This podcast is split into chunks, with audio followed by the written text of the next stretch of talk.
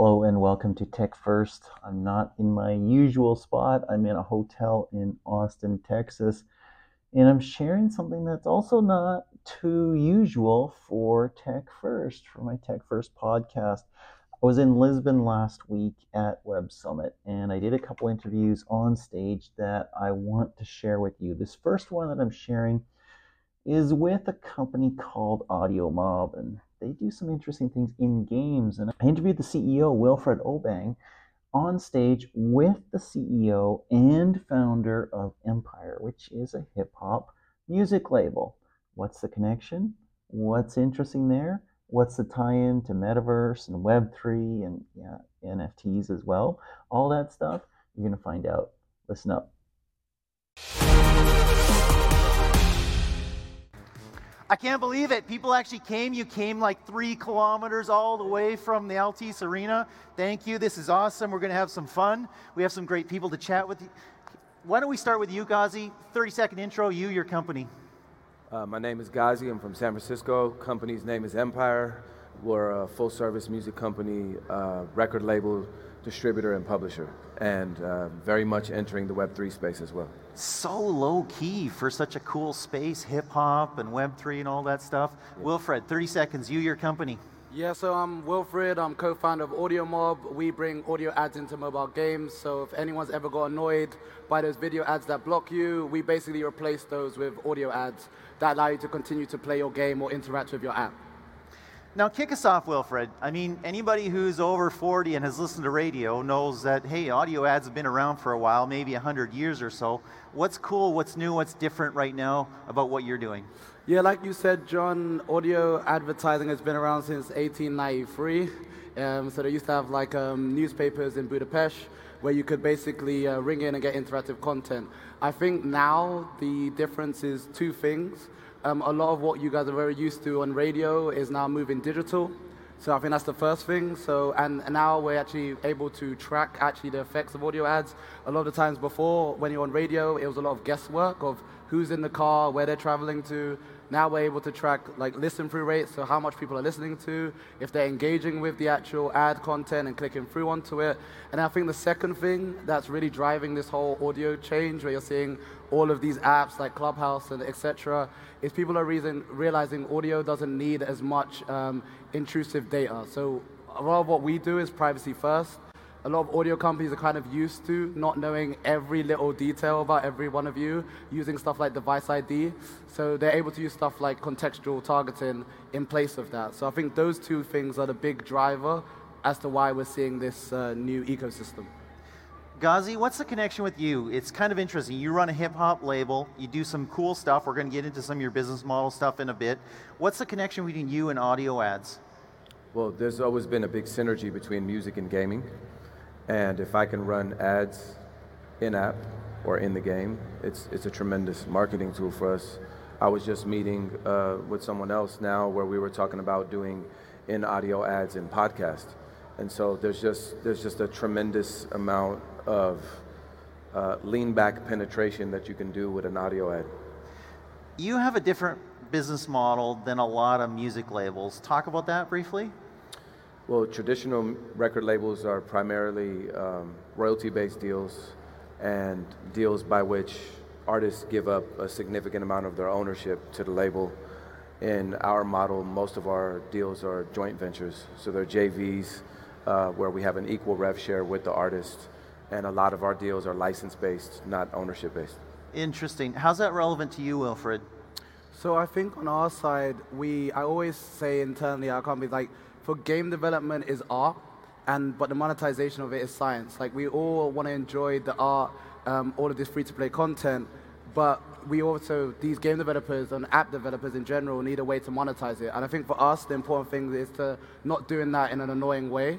So it's a bit like a analogy I can give is like if you're at the Louvre and then every two seconds you're trying to look at a painting, someone's sticking an ad in front of you, it's quite annoying. But if you had something that was in the background where you can consume it, um, that's a bit different. So I think for us, it's being able to advertise. You'll never say, we'll never say like, oh, um, advertising is the best thing to slice bread, but we know it's necessary for people to be able to generate money and for us to enjoy these free-to-play experiences. Ghazi, let's talk a little bit about gaming and artists. You taught me something in our prep call, and you taught me something about artists and how they use gaming and how they, they love gaming and how that actually helps them connect with fans. There's, there's always been a big synergy between gaming and artists. Most artists are big gamers, or a significant amount of artists are big gamers. Uh, we have uh, a Latin uh, superstar named Jay Wheeler on our roster who is an avid gamer, and we just did uh, a pretty big gaming tournament with him and 18 other big Latin gamers uh, on Fortnite. And that was a few months ago. So there's always been kind of like this synergy, especially with in the sports sports games like John Madden Football, NBA 2K, and then things like Grand Theft Auto, are there's always been a big synergy between the music business and the gaming world, and we sync a lot of our records into a lot of those games. Well, that's got to be super cool, right? I mean, if, maybe if I like a game but I like an artist, there's like two ways for me to kind of connect right there and just watch and see what they're doing. Maybe laugh a little bit if they suck a little bit, but maybe they humanize themselves as well by just having well, we also see an uptick if a record is really prominent in a game. You see an uptick on the streaming side. So there's definitely a synergy between the two. Interesting. What's the synergy with you? I mean, can you can you even play their music while they're while they're playing the game? Yeah. So so for us, like we work with a number of brands. So we've worked with like uh, McDonald's, P&G, but then for someone that's really interested and ever since the, the inception of our company has always been music because for the consumer, it's one of the most, uh, I guess, enjoyable experiences and the most enjoyable ads, and we see that in the results that you you can clearly see when it's a music artist and people can hear their favorite artist. So when people hear a Justin Bieber, when people hear a Nas, there's a way bigger engagement rate when they hear their voices. So we see that in terms of that music and uh, gaming uh, connection in the actual results and in comparison to um, other um, ad campaigns we run. I want to hit a bit of metaverse, Wilfred, because there's something interesting in what you're doing. Obviously, you're in gaming, you're in mobile gaming, you're in other spaces as well, but metaverse unlocks further opportunities, correct? Yeah, so I think we've seen this, right? We've seen it with like Travis Scott in Fortnite, we've seen it with Zara Larsson in Roblox. Like the as Ghazi was saying, it's like there is a clear synergy between when you marry music and gaming. But for us, it's like, how can we do that in more interesting ways? So when you're in these 3D environments, how can we provide an experience where the user actually enjoys what they're hearing, they're able to discover an artist, and they're not actually feeling like, oh, I'm just being advertised to, this is annoying. And something we um, call that Audio Mob internally, like the negative prior effect, which basically means like, I don't really care about this um, ad if it's basically interrupting me and annoying me. So whatever you're trying to sell to me is irrelevant now. So that's why we're trying to make it a bit more seamless, not interrupting, less annoying, something more relevant. And usually that starts with, uh, um, and it's more popular with artists and hearing their favorite artists speak. It's like we have two Wilfreds here, and Ghazi was looking up, where is yeah. There's an echo. but we're rolling with the punches, we're rolling with the punches.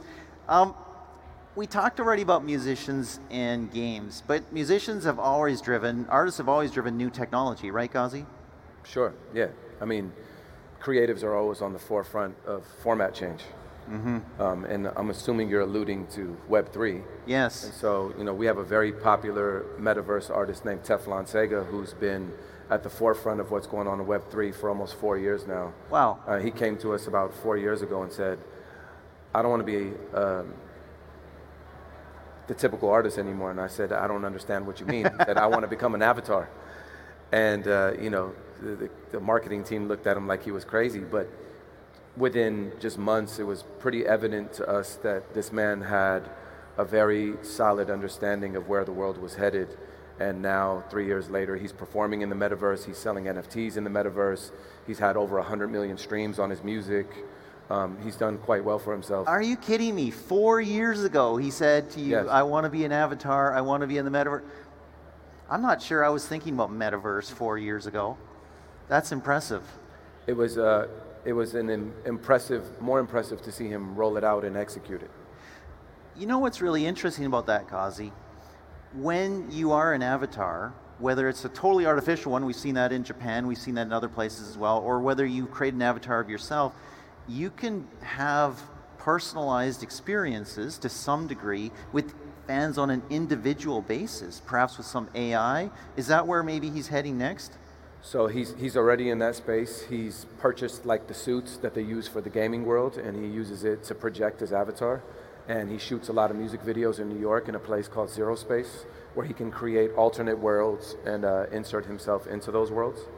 And um, we did a Spotify meeting uh, with the marketing team in Spotify, and he actually showed up on the Zoom call as the avatar. and it was really interesting to see him because he never broke character you know, they said, "So how long have you been doing this?" And he said, "I don't understand. I've always been." I was born four years ago. yeah, so it was it was really interesting to see it and to see the interaction and to see people buy in to the authenticity of the way he presented it. Wilfred, when you're hearing this stuff and you're hearing, you know, my avatar can be a star that just connects with you personally and you personally, what opportunities did come to your mind for your technology? I think one thing we've, and there's a reason why we've always been called Audio Mob and not audio in gaming, and, and the reason for that is we've always, like, before when we, the initial, initial idea of the company was streaming music into these games. So for us, like, these kind of um, artists that are coming up now, make a lot of sense around these two worlds. And I think in the future, and we're already in talks with a number of different streaming platforms around how they can basically use us as an extension arm for music discovery. And it's I think that's where it gets really interesting, where uh, um, an artist that might be um, unknown can potentially blow up and be known across all of these different games. And that actually becomes a really cool thing where they then, to, to on Guardian, what they're doing at Empire, you, you retain your ownership, but then there's also a more cost effective way of you being discovered without needing um, so much support behind you. There's a lot of dots connecting here because Ghazi started off saying, hey, we're, we're working with artists, they retain ownership you're saying, hey, if they're if they're connecting to their audience, we can be a part of that. It's really interesting because if you think about it, a lot of ways that people connect with their audience right now, influencer wise, whether artists or or not, is subscription based, right? And that works for a certain number, but obviously there's people who can't do that, and you're not going to do that for 50 artists that you follow or whatever the number might be. You could have personalized audio ads read in the voice of the avatar, personalized for the person who has signed up for that. Yeah there's a whole new world of opportunity there. Interesting. Wilfred, talk a little bit about results. Uh, if you're doing ads, people want results. Uh, people want to know what the, I, I don't even know, click through rate, yeah, yeah. tap through rate, listen through rate is. Yeah. What, what are the results that you're seeing? Yeah, so with audio advertising, there's like two forms of spend. There's usually like the branding advertising, which I'm sure everyone's aware of. And what you're, you're looking for there is usually listen through rates. So that basically just means how far into the ad did someone listen into, basically. So how engaged is that user in that ad? And what we usually see um, in a lot of our rewarded audio games is like it's usually like 92%. So users are literally following this into this ad. And you might ask like, do they really actually ingest or digest this ad? And we, so we've done a lot of research. We actually have a white paper around this, and there's some a few interesting things about this. So one, there's a reason why I can remember half the lyrics to Drake God plan, God's Plan. There's also a reason why we could all remember the Netflix Dudun, and we also immediately go, okay, someone's in the house is, this, is watching Netflix. And it's the Sonic branding piece. And in our white paper, there's a lot of information around this, around how people actually connect with these audio cues and these audio signals. So um, I think there is a lot of um, synergies there in terms of how you measure it. So there's first the listen through rates, and then the second point I was going to make is that is also the performance piece. So we actually, and when we are working with um, Empire, was actually driving streams to the actual D, uh, what, uh, what we call in music the DSPs. So like Apple to Spotify, and uh, we did a campaign um, with Vito, an artist um, uh, on the Empire, and um, what we found was there's around 10 times the uh, click-through rate than when you're using just traditional banner images. And that's because people can hear the artist, they get a clip of the song, and then they can then go, oh, that's actually quite a cool song. Let me actually click through to it. And 61% of people who are playing mobile games are also listening to audio. So that whole synergy marries through when they just flip open that app and they stream it on Spotify, and then they just go back to their game and they're consuming that uh, ad or that content. It's kind of good timing for you because with Apple's app tracking transparency and the third party cookies going away, the Google ad identifiers going away, people, marketers, advertisers are turning to media mix modeling or other probabilistic ways of determining effectiveness, which guess what? Kind of works pretty well for what you're doing. There's also, I hear sometimes interesting things like shake your phone to click or to go to a website or something like that. So there's cool things Gosling, let's come back to you. I want to hit the Web3 stuff again. We talked about the avatar, and that was super, super cool. But we, you've also talked about doing something sort of NBA Top Shots type of thing with artists. Talk about that a little bit. Yeah, that's more on the NFT side. We've built uh, an NFT minting platform internally. Um, and we've talked about maybe minting artist moments where we take, uh, if an artist gets a gold plaque or a platinum plaque, then we can mint it and distribute it to their fans and maybe distribute it to key tastemakers. And then maybe a certain amount that you mint may have a physical component, right? Where we say, okay, uh, we minted 500 NFTs for a gold record, we minted a thousand for a platinum record, but maybe we'll mint five real plaques, physical ones, and send them out to the fans, and maybe put some type of certificate of authenticity built into the um, the plaque itself. Yeah. And so you can marry a physical product to a digital product. But there's there's a lot of stuff that we've been doing in the NFT space with artists. I've been kind of dabbling, trial and error. That's the way to do it. Yeah. It's so much more interesting to me than NFTs that just are randomly created and randomly flipped and randomly traded. An NFT that you care about, that is of somebody that you care about, is maybe of a moment that you remember from a concert yeah. or something like that. Yeah. That's incredible because that's the original collectible, right? That's the trading card. That's the, the, the, the souvenir that you bought. That's interesting to me.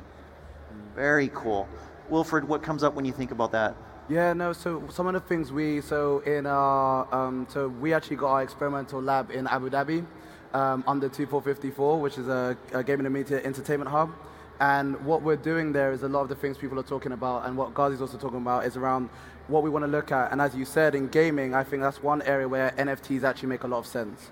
So it's like what we want to do is stuff to play to earn. So rather than you listen to audio, you get a reward, maybe you get an NFT in the game, so you actually get a collectible and then there's actually a moment that actually people can use, and then you can actually trade that, or you can then grow that particular character within a game. So it actually has some actual value, um, rather than, as you said, the people just buying a lot of things and then flipping them on exchanges. So those are the kind of cool things where we look at play to earn with crypto, and then also looking at some of the marketing companies being able to pay us in crypto as well, which is also another interesting uh, thing we want to uh, explore as well. And just imagine one of those NFTs that you actually earn is actually a ticket to a concert or something like that, or a special, you know, backstage pass or something like that. I mean, I don't know if you can beat Ticketmaster at its own game or something like that, but there's interesting things to think about there. We've actually done backstage passes with NFTs. Nice. Yeah, so we, we we actually minted an NFT for an artist that was linked to a physical piece of merchandise that we shipped and the physical piece of merchandise had the QR code stitched into the hoodie, so every hoodie was one of one. But then what we did was when the artist went out on tour, since we had everybody's Ethereum addresses, we just airdropped a flyer that Get said, out of here. if this is your market and you happen to be in market, bring this flyer to the show and you'll get a free meet and greet. So you're actually doing Web3 marketing as Right. well as delivering product there. Right, because when you have all those addresses, these people have basically you can you know that they're a super fan and they've bought into the artist and you can continue to send them things. And We've also done an airdrop recently where we sent a free song that was never out anywhere else in the world, just Amazing. only in their wallets. Because an NFT can be anything. It can be some, Right. it can be a little game. It can be an audio file. It can be a lot of different things. So cool. Our time is out here. 30 seconds. Future of audio ads and gaming, Wilfred. Oh, I think the future is going to be game takeovers, where you'll have an artist being able to take over a whole mobile game or a whole actual console game. Wow, very cool. Thank you so much for making the trek out to this stage. Thank you guys for wonderful.